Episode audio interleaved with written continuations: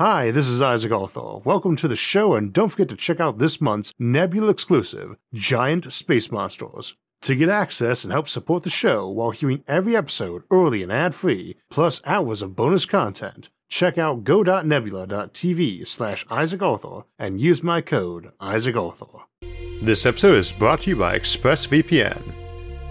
Every dreamer knows that it is entirely possible to be homesick for a place you've never been to, perhaps more homesick than for familiar ground. Judith Thurman.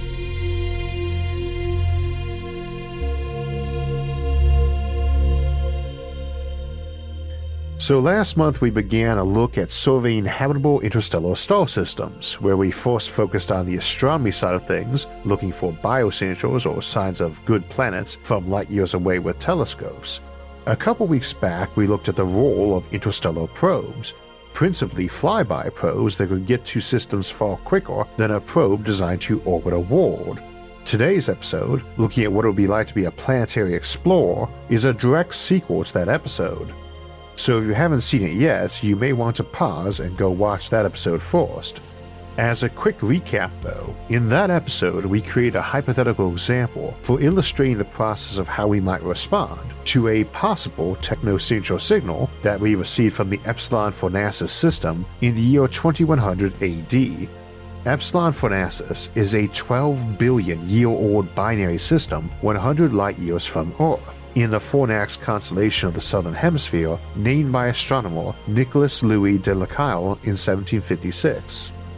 We introduced six programs to pursue answers. The first was a signal sent to the system, complete with our lexicon. The second was the commission of a powerful telescope to indefinitely watch the system, named Nicholas.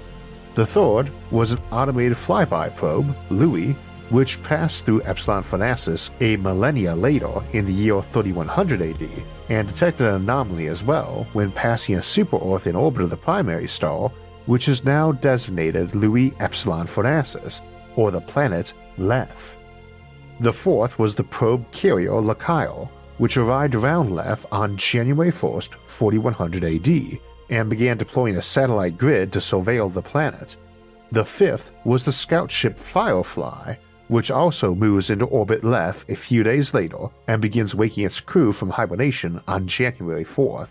The sixth is the armed colonial fleet Musketeer, composed of three vessels, the Athos, Porthos, and Aramis, which is already decelerating into the system as our explorers awaken, and will be only a few days of communication lag time away, with that decreasing until Musketeer arrives early in July of 4100 AD.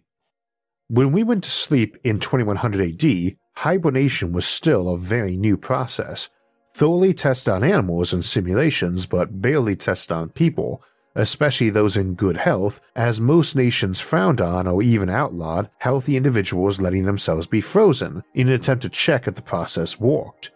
In this case, it is a process of freezing conducted after a lot of nanotechnology has been introduced, and the reality is that it is revival. We were dead and now we are being thawed, and we're not entirely surprised our memory is rather hazy as we awaken 2,000 years later. Every cell in our body requires repairing, and that includes our brain cells. We are also being cured of a disease, noteworthy principally for being still fatal in the year 2100 AD, but expected to be cured fairly soon at that time. And that turns out to be the case as we look it up after seeing it on our own medical readouts.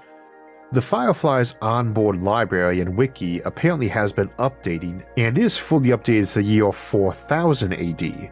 The medical database notes that the disease was cured in 2122 and that the entire crew of the Space Scout Firefly, except the captain, had injected themselves with it in order to qualify for legal hibernation freezing on short notice, which had an exemption for those suffering from a disease with high lethality rates and no confirmed cure. Apparently, there was something of a show trial about it in the 22nd century once the process had been proved reasonably safe, and the captain, which is us, was exonerated on the charge of conspiracy to infect others and leading a mass suicide. Apparently, there was also a movie about it a few years after we left, and we are a bit surprised at the choice of actors, particularly those playing ourselves in the movie. It is no rarity for pioneers and explorers to have problems with the law back home, but we are rather glad we do not seem to, at the moment anyway. We also happen to have already had a different lethal ailment, and it's what had gotten us into being an early volunteer for the Exoplanet Exploratory Service before the Epsilon Fornacis matter had even begun, when most of the volunteers for the handful of scout missions planned were scooped from the small portion of the populace that was terminally ill but otherwise qualified to explore. Given that we had to leave behind our families and friends, folks who were terminally ill were generally more likely to volunteer for eternal exile anyway, go on ice and wake up centuries later when it can't be cured, and do some exploring too.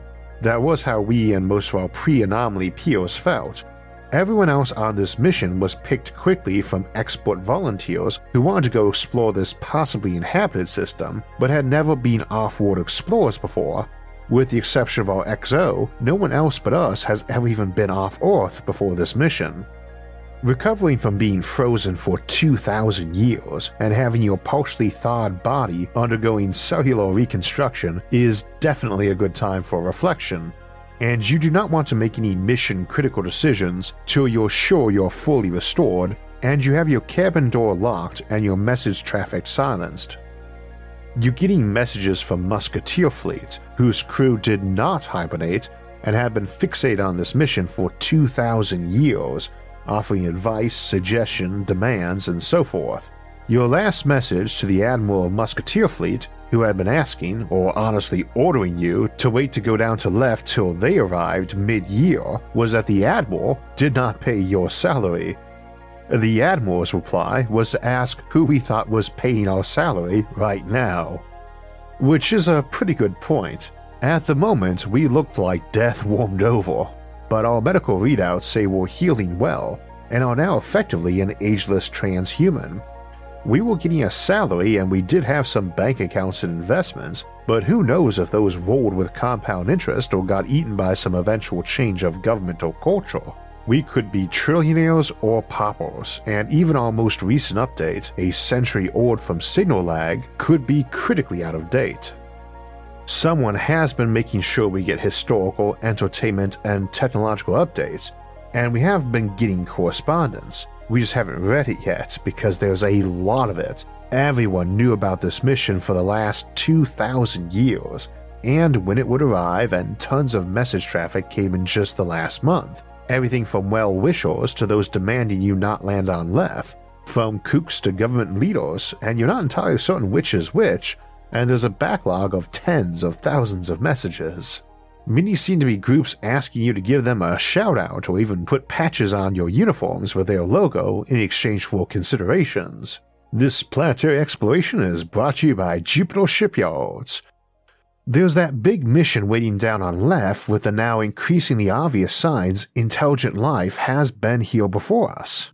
But you can't really block out that while 2,000 years ago, and maybe a week of personal time ago, you were shaking hands with the captains of the Musketeer fleet in orbit of Earth, drinking champagne and posing for photographs with dignitaries of various powerful nations, corporations, and groups, and now you're sitting there watching a giant desert of a planet rotate beneath you as your ship spins around twice per minute to simulate gravity. You're not sure if any of those great nations and groups remain. You are not sure if everyone you know is dead or not, because life extension treatments were definitely becoming a thing before this mission was even on the radar. But you're betting 2,000 years of living has at least thinned their numbers down and probably left them very unlike how you remembered. Your memory is still foggy, but you think some of your crewmates left spouses or children behind. Our ship itself is pretty primitive and has a number of systems that could be upgraded, and mostly automatically, some indeed have been, but many require your authorization to continue. You can't just say yes either, everyone knows where you are and what you're doing, and your upgrade data could be telling the ship how to make itself a big bomb and you have 20 centuries of spam, hacks, pranks, and well intentioned but bad suggestions to screen out. This was anticipated as a possibility, but the original mission planning was all built around colony and scout missions to systems within a dozen light years of Earth, and only a dozen such missions had been dispatched when the original weird signal arrived at Earth late in 2099 AD and it is now listed as the original signal because another was received in 3200 AD, apparently having been transmitted shortly after the Louis probe passed through. That probe reports having been hit with what is interpreted to have been a radar ping and a LiDAR scan from Lef's moon, on Wijjing, a rocky body about half the mass of Earth's own moon. The Lacaille probe carrier dispatched mini probes there too, though in truth it sent them all over the system, but the focus is on Left and Oswinjing for possible clues of our hypothetical courageous explorers.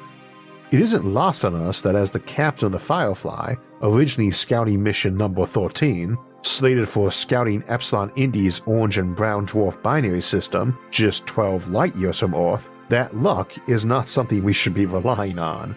Not 2,000 years in the future with a crew we didn't originally train with for a mission that everyone now agrees is going to involve some sort of contact with aliens. So, what about the crew? Well, the default one was all about asteroid surveyors and astrogeologists, because that was quite a booming business in the late 24th century with all those asteroid mines opening up, and folks contemplating how to build bases and mines throughout the system and as outposts around other stars. Here, though, we had to throw together a team, and that resulted in us with a background in asteroid mining, our XO, who ran freight and passengers to and from those mines and so as security on those ships. Then we have the others a xenobiologist, which is strictly theoretical at this point, a geologist, an expert in cryptography and linguistics, ship's archivist, ship's engineer, our shuttle pilot, who is also the ship's assistant engineer, and some other people whose specialities don't matter as they appear to have not properly survived hibernation. Oh, and the ship's computer, which is a fairly intelligent AI, though not at fully human intellect, parallel to its sibling, the Lacaille probe carrier's AI. So the situation on hand is that we can loosely pinpoint that there is a scanner of some sort on or near Lef's moon, and that down on the surface, which is a thin air desert, there is a weak signal coming from down on the planet in the ULF band range, ultra low frequency signals being noteworthy for being able to penetrate even thick rock and dirt. It is not too surprising that the only signal emerging from the clearly dead world below would be one able to pass through layers of sandstorm buildup. The atmosphere is principally oxygen, nitrogen, and carbon dioxide, and Lacaille's analysis is that atmospheric pressure is now down to 5% of Earth normal, this matches well with estimates from both Telescope Nicholas, centuries back, and Probe Louis' flyby analysis. This means the team will need to wear spacesuits on the surface, though we'll be able to extract oxygen and nitrogen from the air. Lacaille's more detailed analysis has found no water, and the world below is parched worse than Arrakis. Analysis indicates that eons ago, as Epsilon Fornacis' primary star aged and grew brighter, the oceans boiled away as the once cold super Earth of Lef slowly warmed. However, the current tectonic modeling is not producing anything reliable. Probably the modeling of tectonics in the late 24th century just wasn't up to the task of handling a super Earth that formed when the galaxy was much younger and is now boiling away. You signed up for this mission though, so you're going to get it done, but you're really wondering if you want to be spending countless centuries leapfrogging through time and space to survey worlds, most of which will be dead and boring planets. Of course, when you think on it, a team of a handful of you probably would need several lifetimes to meaningfully explore a planet, even just to take ground samples, something the Musketeer Fleet's Admiral seems to be making a point of in the communiques from them. Yours will be the first foot to step on this alien world, and that is awesome. Yet at the same time, you are not even sure you're getting paid, or that your crew is getting paid. You're not sure if your crew is really required to follow your orders anymore, and you're not sure what you'd spend your money on anyway, or where. So, as we drop down to the surface of a once living world, we figure this at least means there may be other ones out there with life on them, not just rocky or icy balls of dead worlds. But this one is dead. This one is hot enough that we will be wearing cooling suits as we land in what ground penetrating radar indicates a basin now filled with sand 300 meters deep above a rock layer and where that signal is coming from. It is weak, and we erect a wide reflective tent over the top of our base site nearby as we set the machinery to excavate down an angle to reach the beacon. but by late January, we already have some new information and extrapolations. Over on that moon, we have found a simple receiver and transmitter buried in a crater that pokes its nose up as our own probe approaches and spreads solar panels to absorb power for a time before it emits a powerful signal with similar patterns on the front and rear of the emission, presumably identify our header data. We do not approach further with drones, opting to leave that for Musketeer, we're expecting to find that the probe contains a large amount of palladium 107 and silver 107 isotopes, the latter being the beta decay product of the former, which has a half life of 6.5 million years, a very endurable if weak power generator. Probe carrier Lacaille's infrared sensors picked up a flower shaped object floating in polar orbit around Lef at the edge of its hill sphere that had a hotspot. We believe this is a telescope left there to monitor for anything approaching Lef, and then to scan and transmit to the moon for louder rebroadcast. It has solar panels as its flower petals, and drone camera imagery indicates micrometeor damage. It seems likely this is the probe that scanned our own probe, Louis, a thousand years back, and that while expanded to perform its job, it was damaged. We believe it had been doing its job for millions of years, so it would seem both sad and improbable that it would be broken by our arrival, but it likely had been spending virtually all of its time as a dense package, protected by its own folded up power collectors, and was only vulnerable when it had popped open to scan and transmit, and this might have been its first time it did its job.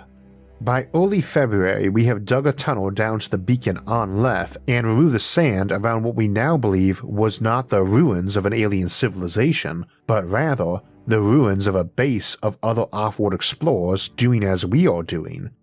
The beacon is a simple device, powered by beta decay of a large amount of palladium 107, and on cracking it open we can easily estimate its age at 10 million years, roughly when humanity's ancestors split from chimpanzees. Indeed, we can get much more accurate, down to nearly a century, it is a bit harder to nail down the exact date of the other beacon stored nearby that it seems modeled from, but we can put it at approximately 25 million years ago.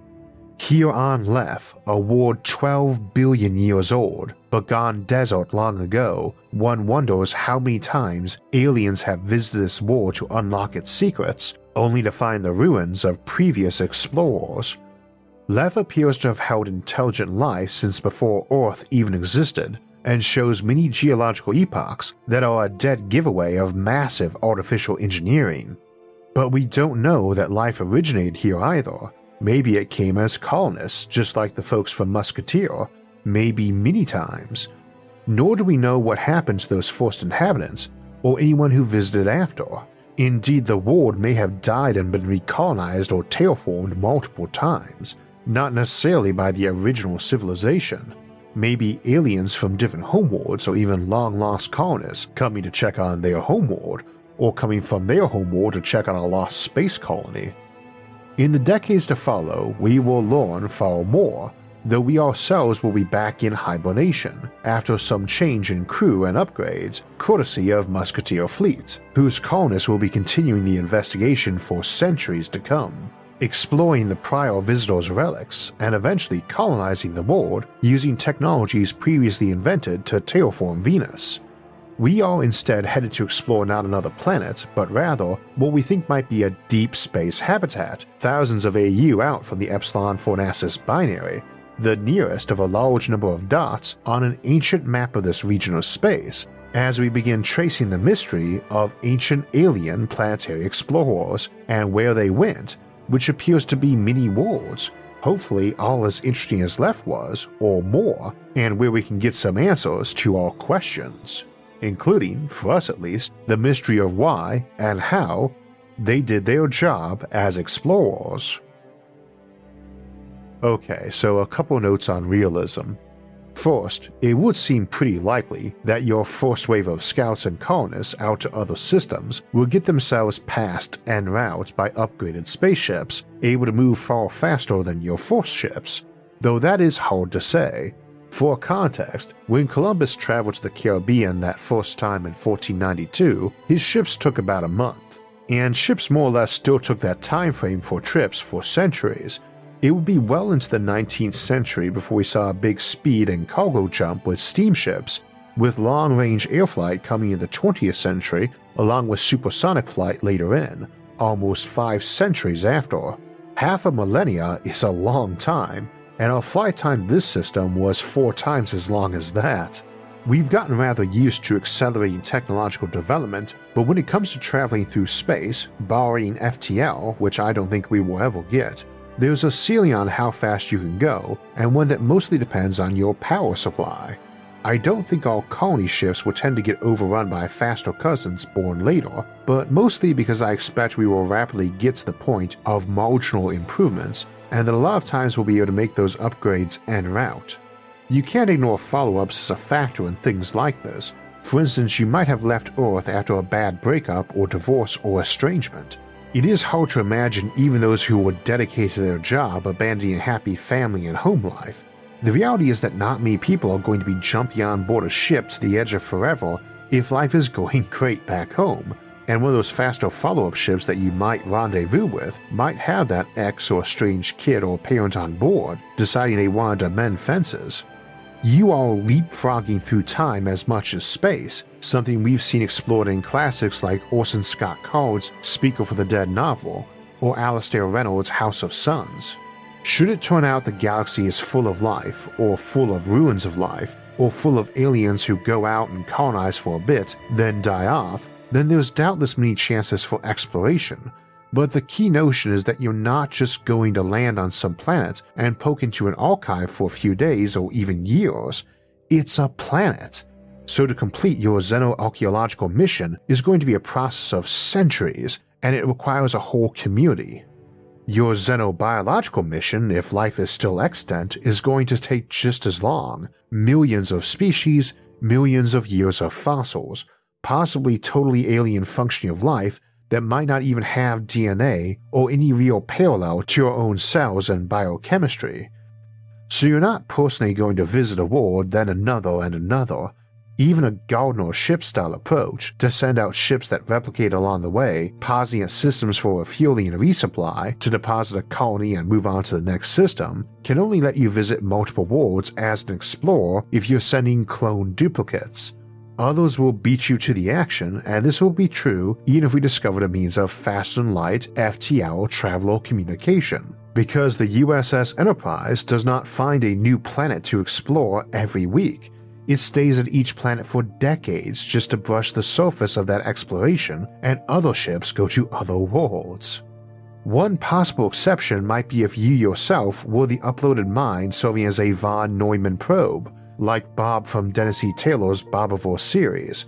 In that, the space probe with its original human copied mind, Bob, gets to explore countless worlds with himself and his copies and copies of copies, and they have FTL communication to share information.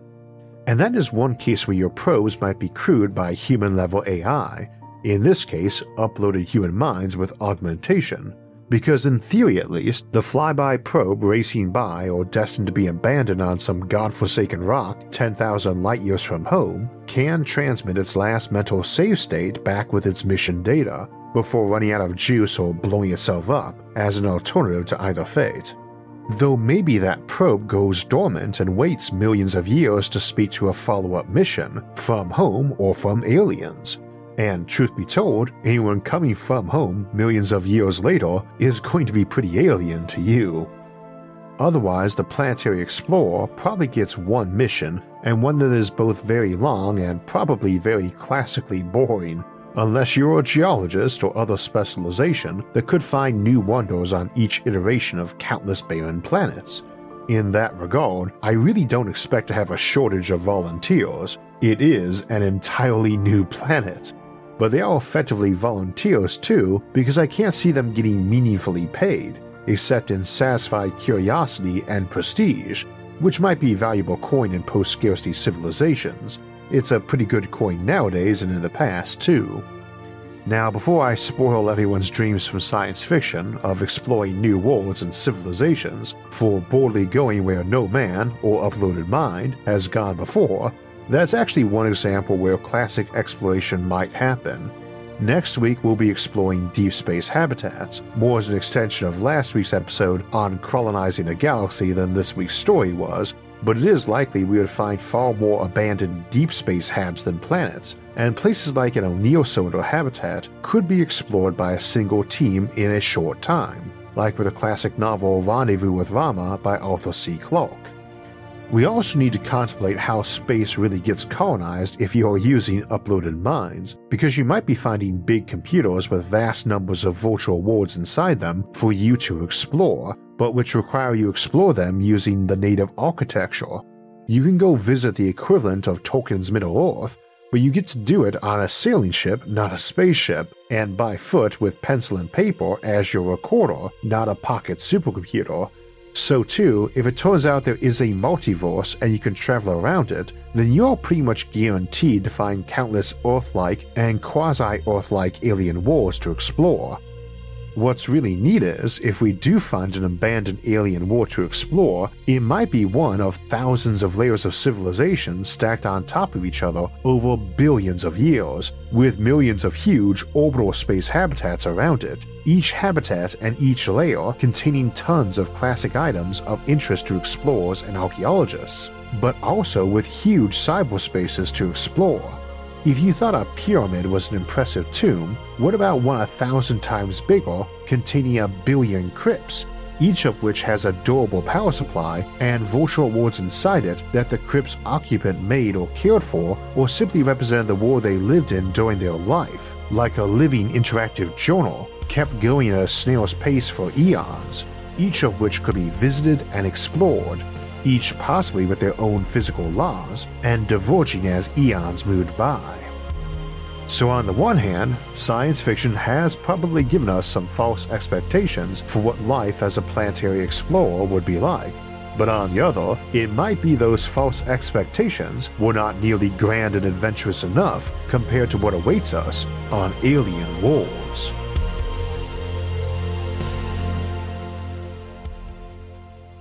So, in today's episode, I mentioned the captain being afraid that being on ice and 100 light years from home might mean any emails were unreliable, out of date, containing false information, and potentially even viruses or intentionally flawed upgrade designs that could look like good improvements but blow the ship up when activated. While at the same time, the captain has to worry about the crew's every action, getting armchair quarterbacked back home, and protecting them from getting hacked or mined for data. Cybersecurity is going to be just as important in the future as it is today, where every site you visit, video you watch, or message you send gets tracked and data mined unless you take active steps to protect your data and privacy.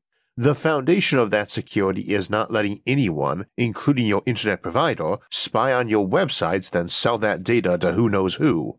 Even when that's allegedly protected, that just means your data is only as safe as their own cybersecurity measures, and big websites get hacking attempts non-stop, and putting yourself into incognito mode doesn't help with that at all. But a VPN or virtual private network, like ExpressVPN, does. The internet becomes more and more integrated into our lives in more and more ways every day. More of us work on it and do business and banking on it than ever before, both from at home and from riskier public Wi Fi spots. Our kids use it for entertainment and their schoolwork. And that data is then there for advertisers to target you with and for hackers to get their hands on for nefarious use. Using ExpressVPN shuts that down. It's easy to use, just download the app on your phone or computer, tap one button, and you are protected. No one in your family is too old or too young to figure out how to use it, and unlike other VPNs, you won't even realize you have it on, as ExpressVPN protects your privacy without slowing your internet connection, no matter how many users are in your household. Your data is encrypted so others can't see it, and ExpressVPN has engineered all their servers to run only in RAM, all user data gets wiped on every reboot, making it impossible for their VPN servers to keep logs of their users. They couldn't store your family's info even if they wanted to. With those levels of performance and safeguards, it's no wonder ExpressVPN has been rated the number one VPN by The Verge, Mashable, and many more. Secure your family's online activity by visiting expressvpn.com slash Isaac Arthur today. Use my link and you get an extra three months free. Again, that's expressvpn.com slash Isaac Arthur. Alright, that wraps us up for today and for June, but we have a lot in store for July as we open the month up on Thursday, July 7th, with a look at deep space habitats, those built far from any star to call their own. Then we'll have our mid month Sci Fi Sunday episode, Primitive Aliens, and the challenges of interacting with them on July 10th. Then we'll continue our tale of galactic colonization with a look at seeking to escape to extragalactic sanctuaries on July 14th and we'll see just how enormous a challenge that can be and what almost incomprehensible resources those hunting for you might have at their fingertips. Then we'll return to the Fermi Paradox to ask where all these enormous habitats and megastructures we discuss on the show might be, and what their apparent absence indicates about the universe. After that, we'll take a look at two of the most mysterious things in our universe black holes and dark matter, and if dark matter might be black holes. If you want alerts when those and other episodes come out, don't forget to subscribe to the channel and hit the notifications bell. And if you enjoyed today's episode and would like to help support future episodes, please visit our website, isaacarthur.net, for ways to donate, or become a show patron over at Patreon. Those and other options, like our awesome social media forums for discussing futuristic concepts, can be found in the links in the description. Until next time, thanks for watching and have a great week.